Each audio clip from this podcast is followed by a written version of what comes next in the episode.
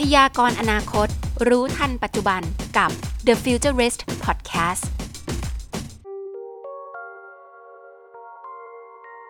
สวัสดีคุณผู้ฟังทุกคนนะคะ คุณกำลังอยู่กับ The Futurist Podcast กับดิฉันซีชัดปวี ตรีชัชวันวงศ์ค่ะ หลายๆคนนะคะ คงจะได้ฟังใน episode ก่อนหน้านี้นะคะว่า เราได้พูดถึงเรื่องของมุมมองของสตาร์ทอัพนะคะที่ชื่อว่า ARV นะซึ่งเป็น Tech Incubation รายหนึ่งที่มีความพยายามและมีความตั้งใจสูงมากในการสร้าง Ecosystem ของสตาร์ทอัพในประเทศไทยนะคะ ก็ได้เห็นมุมมองของการผลักดันโลกสตาร์ทอัพไทยว่ามีความเปลี่ยนแปลงไปอยู่บ้าง วันนี้ค่ะ ก็ยังคงอยู่กับแนวทางนะที่ทาง ARV ได้มาแชร์ค่ะ แต่ว่าอยู่อีกหมวกหนึ่งนั่นก็คือหมวกของ Cariva หรือย่อมาจาก Careviva นะคะ มุมมองของ Health Tech Startup มาดูกันว่าจะมีทิศทางเป็นยังไงบ้างในอนาคตที่จะถึงนี้ค่ะ Future News โอเคงั้นเริ่มจากใครว่าแล้วกัน เพราะว่าเอ่อตัว medical care หรืออะไรเอ่อยุคปัจจุบันนี้อาจจะมีแนวทางที่มีวิธีคิดที่แตกต่างไปจากเดิม อยากให้พูดถึงเรื่องของบทบาทของตัวใครว่าได้ไหมคะ ครับ ก็จริงๆ ขออนุญาตเล่าผมเล่าส่วนนี้เลยกันนะครับ ก็จริงๆคาริว่ามันเกิดมาจากปัญหาหลักของของใช้คำว่าของคนตอนนี้แล้วกันนะครับ ก็คือว่าคนเราตอนนี้มันมัน access ข้อมูล health data ตัวเองไม่ได้เนาะแล้วก็พอเขาพอ access ไม่ได้ครับ หลาย ๆ กิจกรรมหรือว่าหลาย ๆ อย่างเนี่ยที่เกี่ยวกับสุขภาพมันก็ดูแลยากขึ้นนะครับ มากไปกว่านั้นครับ จริง ๆ แล้ว ใน industry เราอะถ้าเกิดสตาร์ทอัพไหนจะเกิดใหม่ขึ้นมาครับ ซึ่งเราก็เป็นหนึ่ง เราเคยเป็นหนึ่งในสตาร์ทอัพนั้นนั้นซึ่งเราอยากจะ access data เนี่ยยากมากๆเลย แล้วพอเราจะ innovate เราจะทำ service ต่างๆ ให้คนสุขภาพดีขึ้นนะครับ มันก็ยิ่งยากเข้าไปใหญ่เนาะมันจริงๆ การ access สิ่ง data เนี่ยเป็นประเด็นสำคัญที่สุดที่ที่เป็นปัญหานะครับ ซึ่งพอ Cariva เรามอง pain point อันนี้แล้วนะครับ เราก็ลองเราเราเราก็เลยมี vision ว่า เอ๊ะจริง ๆ แล้วว่า ถ้าเราทำการ connect data network เหล่านี้ให้เข้าถึงกันได้ คือขั้นแรกคือ connect data source เราเนี่ยเข้าหากันก่อนนะครับ แล้วให้คนอะสามารถ access เข้าไปได้เนี่ย มันจะเกิดอะไรขึ้นบ้างนะครับ เราจะแล้วหลังจากนั้นเราจะทำใช้คำว่า service หรือว่า application on top อีกที เพื่อทำให้คนมีประโยชน์มากขึ้น แล้วก็เข้าถึงใช้คำว่าเดภาพ แล้วก็สามารถรู้ สุขภาพตัวเองได้นะครับ ซึ่งตัวเราเองนะครับ หลักๆในการ connect data สุขภาพเนี่ยจะมีอยู่ด้วยกัน6ซอสเนาะซอสแรกเนี่ยเป็นเรื่องของ EMR network ก็คือ electronic medical record นะครับ ซึ่งหลักๆก็คือว่ามันก็คือข้อมูลที่เวลาเราไปหาคุณหมอนั่นแหละ แล้วคุณหมอเขาวินิจฉัยว่าเราเป็นอะไรบ้างนะครับ ซึ่ง Data พวกนี้ครับ จริงๆแล้วปัจจุบันนี้มันอยู่กับโรงพยาบาล แล้วเราไม่สามารถ connect เข้าไปได้ง่ายๆนะครับการที่ connect เข้าไปได้เนี่ยมันต้องอาศัยพลังงานจำนวนมหาศาล ซึ่งเป็นมิชชั่นที่ค่อนข้างใหญ่พอสมควรเหมือนกันนะครับ อันที่สองพวก Data ของ Lab ไม่ว่าเราจะเป็นตรวจปัสสาวะตรวจเลือดนะครับ ซึ่ง Data เหล่านี้มันก็เป็น Data ดิบนี่แหละ ซึ่งมันกระจัดกระจายอยู่ตามที่ต่างๆนะครับ อันที่สามก็คือพวก fitness device จริงๆ ปัจจุบันนี้เราหลีกเลี่ยงไม่ได้เลยว่าเรา ใช้ไม่ว่าจะเป็น Apple Watch Xiaomi Huawei นะครับ ซึ่ง Data พวกนี้มันก็กระจัดกระจายอยู่อีกซอสหนึ่งอีกนะครับถัดไปมันจะเป็นซอสที่สี่แล้วก็คือเป็นพวก insurance record ก็คือว่าเราเองก็ไปใช้ insurance ตามที่ต่างๆ ไปซื้อ insurance นะครับ หรือว่าไปเคลมประกันตามที่ต่างๆ เนี่ย อันนี้ก็จะเป็นอยู่อีกซอสหนึ่งที่กระจัดกระจายนะครับ pharmacy ปัจจุบันนี้ครับ จริง ๆ เรื่องนี้เป็นเรื่องที่ค่อนข้างใหม่สำหรับประเทศไทยเหมือนกันนะครับ เพราะว่าประวัติการใช้ยาเนี่ย จริง ๆ แล้วเดิมอะเขาสมมุติว่าเราไปซื้อยาที่ร้านเภสัชใช้ร้านเภสัชร้าน pharmacy อะไรเงี้ยนะครับ เราก็ไม่ได้เก็บประวัติไว้หรอกครับ แต่ว่าถ้าเกิดว่าเวลาเราไปหาคุณหมอครับ ที่โรงพยาบาลปกติก็จะเก็บประวัติไว้เด้อเพราะฉะนั้นไอ้ประวัติการใช้ยาเหล่านี้ครับ มันมีเขาเรียกว่ามีความสำคัญกับ กับคนไข้มากๆนะครับ เพราะว่าอนาคตสมมติว่าคุณหมออยากจะรู้ว่า เอ๊ะเราเคยใช้ยาอะไรมาแล้วบ้างเนี่ย คนไข้ปัจจุบันเนี้ยบางทีก็ไม่รู้เนาะว่าตัวเองใช้ยาอะไรมาแล้วบ้าง มันจำไม่ได้นะครับนั้นประวัติพวกเนี้ยครับจะช่วยคุณหมอรักษาคนไข้ได้ดีขึ้น และสุดท้ายเลยครับซอสที่6คือเรื่อง health app คือก็หลีกเลี่ยงไม่ได้อีกเหมือนกันว่าปัจจุบันนี้เราใช้ health app เยอะมากแอปการนอน แอปการออกกำลัง ซอสเนี้ยครับ มันก็จะเป็นซอส Data อีกอันหนึ่งเหมือนกันที่คนเราเนี่ยมัน access ถึงเขาเรียกว่าถึงได้แหละ แต่ว่ามันกระจัดกระจายอยู่ตามที่ต่างๆ บางทีเราใช้แอปแล้วแล้วเราก็เลิกใช้แอปแล้วนะครับ สังเกตว่าหกซอสเนี้ยครับ เป็นหกซอสเริ่มต้นที่สำคัญมากๆของเรา ประเด็นคือว่าถ้า access ได้พร้อมกันนะครับ จะสังเกตว่าข้อมูลของแต่ละส่วนเนาะมันมาประกอบกันเป็นตัวเราพอมันประกอบกันมาเป็นตัวเราอะครับ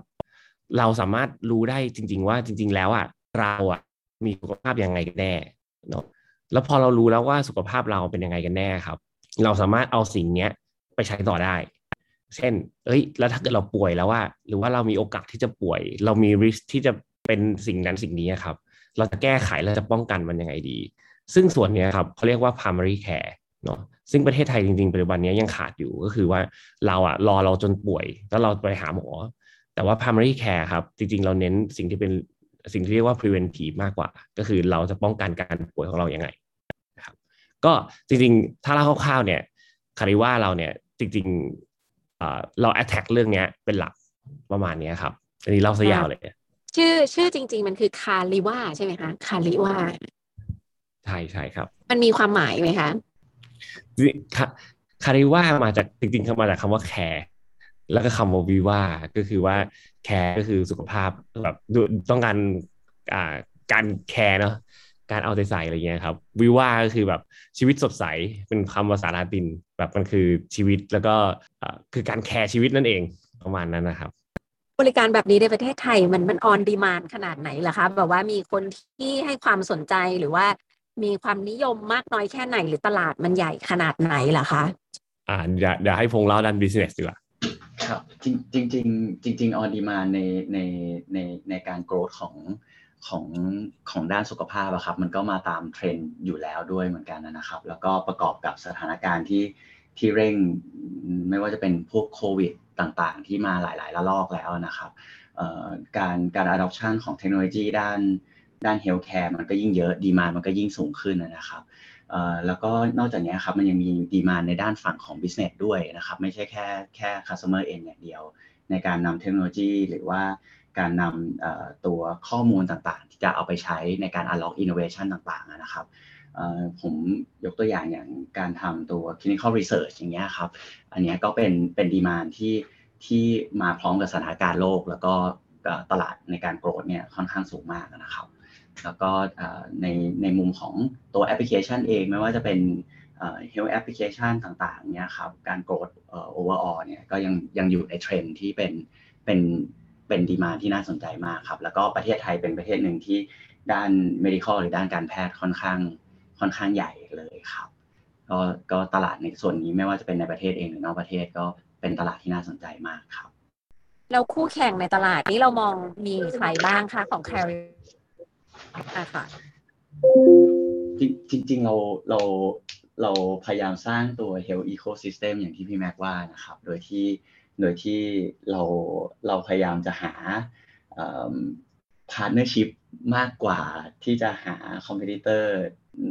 ที่ที่เราจะทำด้วยกันนะครับ เพราะฉะนั้นไม่ว่าใครก็ตามที่ณปัจจุบันนะครับ อันนี้อาจจะอาจจะเป็น confidential นะแต่ว่าเราเราพยายาม ทำในลักษณะของ partnership engagement แทนที่มันจะต่างคนต่างสร้างวงในการในการ access เข้าถึง data source ต่างๆ แยกกันกระจัดกระจายแล้วเป็น barrier เหมือนกันเหมือนเดิมนะครับ เราเราเราพยายามหา partnership มากกว่านะครับ เพราะฉะนั้นถ้าถ้ามองในมุม head to head competitor ของ Cariva เองกับสิ่งที่ Cariva กำลังทำนะครับผมมองว่ายังไม่ยังไม่ได้มีใครมาทำในจุดนี้นะครับ ประกอบกับการที่มันเป็น ecosystem ของของ healthcare ไม่ว่าจะการดึงสตาร์ทอัพขึ้นมาเอง หรือว่าจะเป็นการนำตัวเทคโนโลยี analytic ต่างๆ ที่เราทำไปใช้ครับปัจจุบันในเมืองไทยก็ยังยังไม่มีใคร unlock ในด้านของ data training ได้ด้วยซ้ำนะครับก็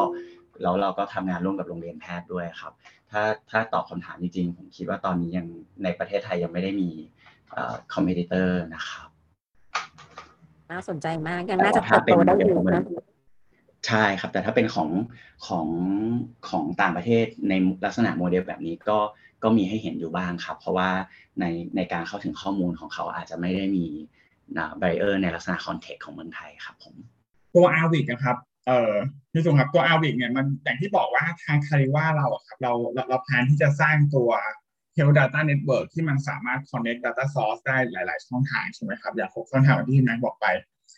จริงๆตัว a r v i เนี่ยมันเปิดเป็นแอปพลิเคชันกลางที่มันสามารถจะ connect กับตัว data source ทั้งหมดเนี่ยแล้วมา run service แล้วก็ทำให้ผู้ใช้งานสามารถ visualization ข้อมูลที่เรา connect กับ source ต่างๆ หรือเห็น history data ต่างๆ ที่เรา collect มา แล้วก็สามารถทำการ analytic ผ่านทางพวก machine learning machine learning โมเดลต่างๆหรือ AI โมเดลต่างๆ ที่เราเทรนไว้เพื่อทำการ predict ข้อมูลสุขภาพ หรือดูพฤติกรรมสุขภาพว่าเหมาะสมไหม แล้วพอเราทำการ predict หรือทำการ analytic ต่างๆ แล้วเนี่ยเห็นเห็นเห็นความเสี่ยงอะไรที่เกิดขึ้นแล้วเนี่ยเราสามารถลิงก์ไปหา service อื่นๆได้ เช่น service ที่เกี่ยวกับเรื่องประกันเรื่อง telemedicine หรือว่า service เรื่องยาประมาณนี้ครับ Avic เหมือนจะเป็นแอปพลิเคชันตัวกลางนะครับเอค่ะแล้วปีหน้ามีแผนในการพัฒนาเอ่อเทคโนโลยีไหนมากหรือว่าน้อยลงบ้างไหมคะพอสามารถแชร์ได้บ้างไหมคะในการพัฒนาเทคโนโลยีใช่ไหมครับ จริง ๆ ปัจจุบันต้องบอกว่าเราเรากำลังอย่างที่บอกอย่างที่บอกคาริว่าเราครับเพิ่งเพิ่งสปินออกมาจากไฮอาวีได้ในช่วงประมาณเวลาประมาณหนึ่งปีอะครับมุมมองในการพัฒนาของเราเนี่ย เราในปีหน้าเราแผนที่จะ connect กับ data source ให้เพิ่มมากขึ้น ให้ให้ครบทุกหลากหลายแหล่งของ data source ครับ แล้วก็อยากจะพัฒนา standard การเก็บข้อมูลของเราให้เป็นให้เป็น standard ที่เป็นเหมือนกับ เออจริงๆต้องบอกต้องต้องต้องต้องเรียนว่าปัจจุบันนะครับ standard ในการเก็บข้อมูลในไทยเนี่ยด้านสุขภาพมันจะมีหลากหลายรูปแบบ แต่ว่าตอนนี้เรามีการผลักดันหรือทางซิลไทยแลนด์กลุ่มองค์กรไทยแลนด์หรือว่าทางแม้แต่ภาครัฐเองเรามีการผลักดันเรื่องมาตรฐานการเก็บข้อมูลชนิดหนึ่งเรียกว่า HL7 Fire ซึ่งเป็นซึ่งเป็นมาตรฐานที่ใช้ในระดับ global ซึ่งเมื่อก่อนไทยมีการใช้หลายรูปแบบ เราเราพยายามพัฒนาระบบเนี้ยเป็นรากฐานการเก็บข้อมูลของเรา เพื่อที่ว่านะถ้าเราสามารถเชื่อมต่อข้อมูลใดๆเข้ามาแล้วเนี่ยแล้วเรา compatible กับตัว HL7 Fire ตัวนี้ปุ๊บเนี่ยการลิงก์ข้อมูลเชื่อมต่อข้อมูล มันก็จะสามารถทำได้สะดวกมากยิ่งขึ้นครับ แล้วก็สิ่งที่เรากำลังจะพัฒนาต่อไปก็คือ ด้วยความที่ว่าข้อมูลด้านสุขภาพเนี่ยเรามี challenge ที่เราต้องเจอหลายอย่างทั้งในเรื่องของเรื่องของ security เอ่ยเรื่อง transparency เอ่ยเรามีเรามีการจะเรามีแผนที่จะพัฒนาโดยการนำบล็อกเชนนะครับ เข้ามาช่วยพัฒนาในส่วนของเรื่องการทำ authent system เพื่อเพื่อเป็นการเพิ่มของเรื่อง security แล้วก็ เป็นการช่วยเรื่อง transparency ของการทำ transaction ต่างๆ ในการทำในในใน activity ที่เกิดขึ้นบนแพลตฟอร์มเราด้วยครับพี่ซีครอบคลุมมากเลยค่ะ ไม่น่าเชื่อ ปัจจุบันนี้ทีมงานมีถามได้ไหมคะ ว่ามีจำนวนอยู่เท่าไหร่แล้วคะ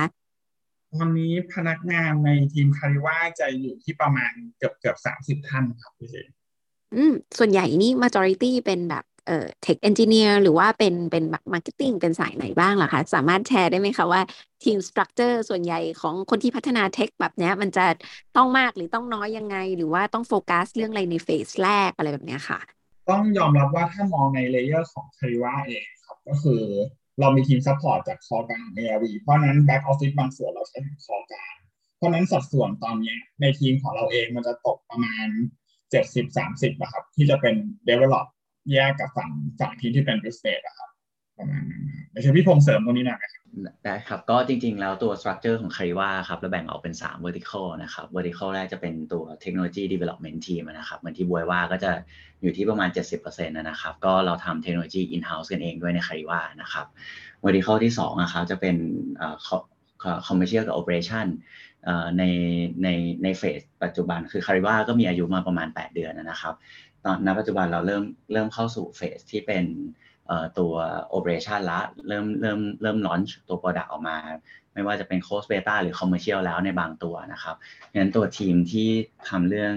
business หรือว่า commercial operation ก็จะเริ่มมากขึ้น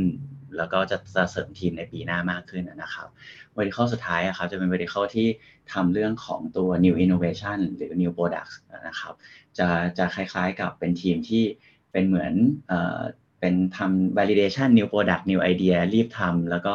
validate แล้วส่งต่อมาให้ทางทีม commercial เพื่อเพื่อเพื่อดูในด้าน business ต่อ แต่ว่าก็จะเป็นเหมือนทีมปั่น prototype นะครับ ก็จะแบ่งออกเป็น 3 3 vertical ใน Cariva เองนะครับ ก็ณปัจจุบันคนจะอยู่ประมาณ 30 คน แล้วก็คิดว่าปีหน้าน่าจะขึ้นไปประมาณ 50 คนได้ครับ แต่ถ้าเป็น ARV เองครับณปัจจุบันอยู่ที่ 2-300 คนครับ เยอะมาก ย้อนกลับไปสิบปีก่อนนะจำได้ช่วงแรก ๆ ที่เข้าวงการนี่จะรู้ว่าบริษัทด้าน robotics หรือด้านเทคในประเทศไทยที่เป็นลักษณะนี้นี่มีอยู่น้อยมากเลยค่ะ คิดว่าปัจจุบันนี้มีอยู่ประมาณสักเท่าไหร่เลยใน industry นี้แล้วเพียงพอกับการพัฒนาในประเทศไทยขนาดไหนคะอยากฟังเป็นความเห็นก็ได้ค่ะหมายหมายถึงจำนวนของ tech company อย่างเงี้ยเหรอครับพี่ซีใช่ค่ะเออ tech company ที่ทำสิ่งที่เทียบเทียบเคียงกับเราใกล้เคียงกันอะไรแบบเนี้ยค่ะ ช่วยช่วยตอบได้ไหมครับได้เลย โอเค จริงจริง tech tech company ด้าน robotics เนาะผมว่ามันเราอาจจะไม่ได้พูดถึงสตาร์ทอัพอย่างเดียวอะครับ คือจริงๆ ecosystem ของของ industrial ในไทยของ industry ในไทยอะครับ robot เนี่ยมันไปช่วยหลายอย่างเนาะมันเป็นส่วนของอุตสาหกรรม ส่วนของ service ส่วนของงานจิปาถะไปหมดเลย คราวเนี้ยเอ่อถ้าเราพูดถึง tech เอ่อสตาร์ทอัพอย่างเดียวเนี่ย ผมมองว่ามันเป็นกลุ่มเล็ก ๆ ครับ ซึ่งตอนนี้ผมว่า tech startup ด้าน roboticsมีไม่เกินไม่เกิน 20 บริษัทในไทยครับ แต่ว่ามันจะมีอีกกลุ่มครับ ผมว่ามันเป็นตัวที่ช่วยผลักดันทำให้อีโคซิสเต็มของเราอะมันสมบูรณ์ขึ้นคือกลุ่ม SI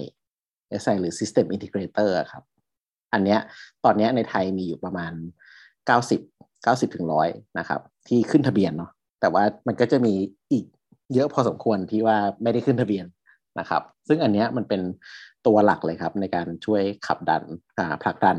เศรษฐกิจของประเทศนะครับ โอเคค่ะรวดเร็วมากค่ะ ผ่านมา 40 นาทีแล้วนะคะ อาจจะเหลือคำถามที่สามารถถามได้น่าจะอีกประมาณคำถามสองคำถามเนาะพี่ซุงมีอะไรที่จะอยากจะให้ถามเพิ่มเติมอีกบ้างไหมคะ จริง ๆ เมื่อกี้ยังถามตัวคาริว่าไม่จบน่าสนใจมากเอ่อเข้าใจว่าตัว Data ครับตัว Data เกี่ยวกับ Health อะเอ่อ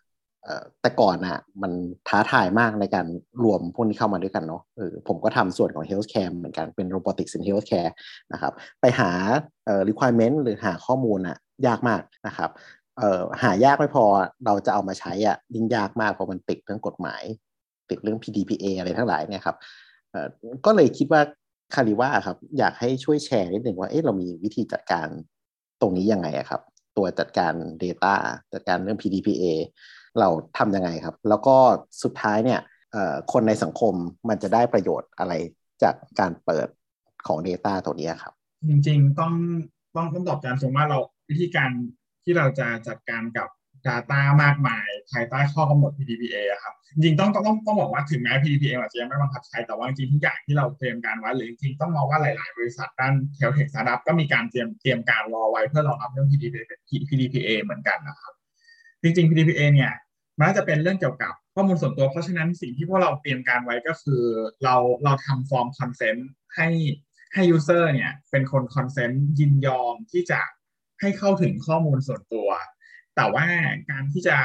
เข้าถึงข้อมูลส่วนตัวได้เนี่ยเหมือนที่ทางที่ซุนบอกไว้เลยว่า มันต้องมีการเปิดช่องทางให้เข้าถึงได้ก่อน เพราะฉะนั้นสิ่งที่ทาง Cariva เตรียมไว้นะครับ เราเหมือนไปทำข้อต่อไว้กับ Data Source ต่างๆ ซึ่งอันนี้ก็เป็นงานที่ค่อนข้างยากเหมือนกันเพราะว่าอย่างที่บอก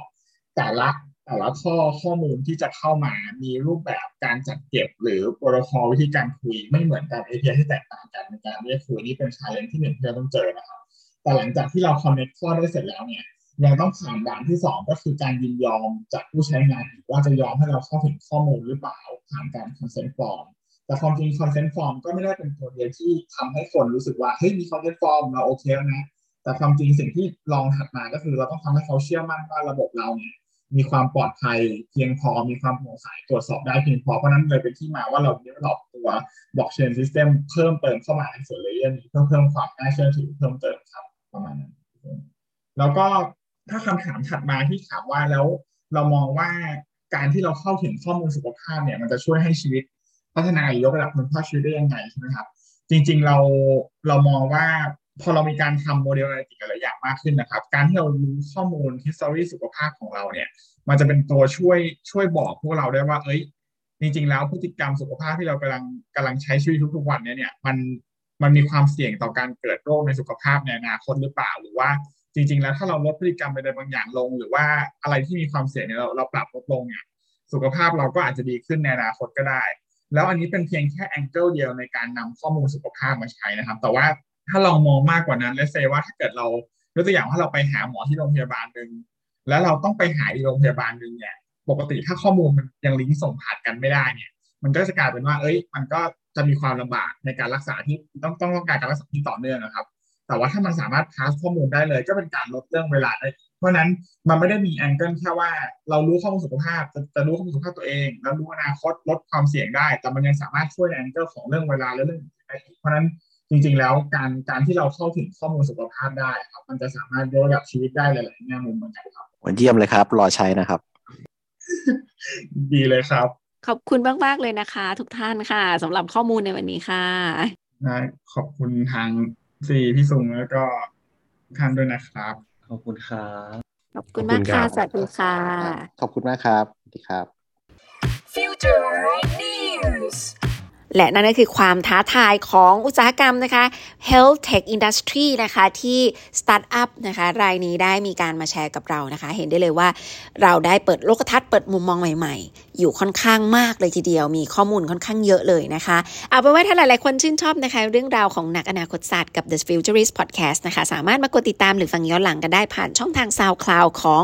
The Futurist Podcast ได้เลยนะคะ เอาเป็นว่าแล้วไว้มาเจอกันใหม่ในตอนหน้านะสำหรับวันนี้สวัสดีค่ะพยากรณ์อนาคต รู้ทันปัจจุบันกับ The Futurist Podcast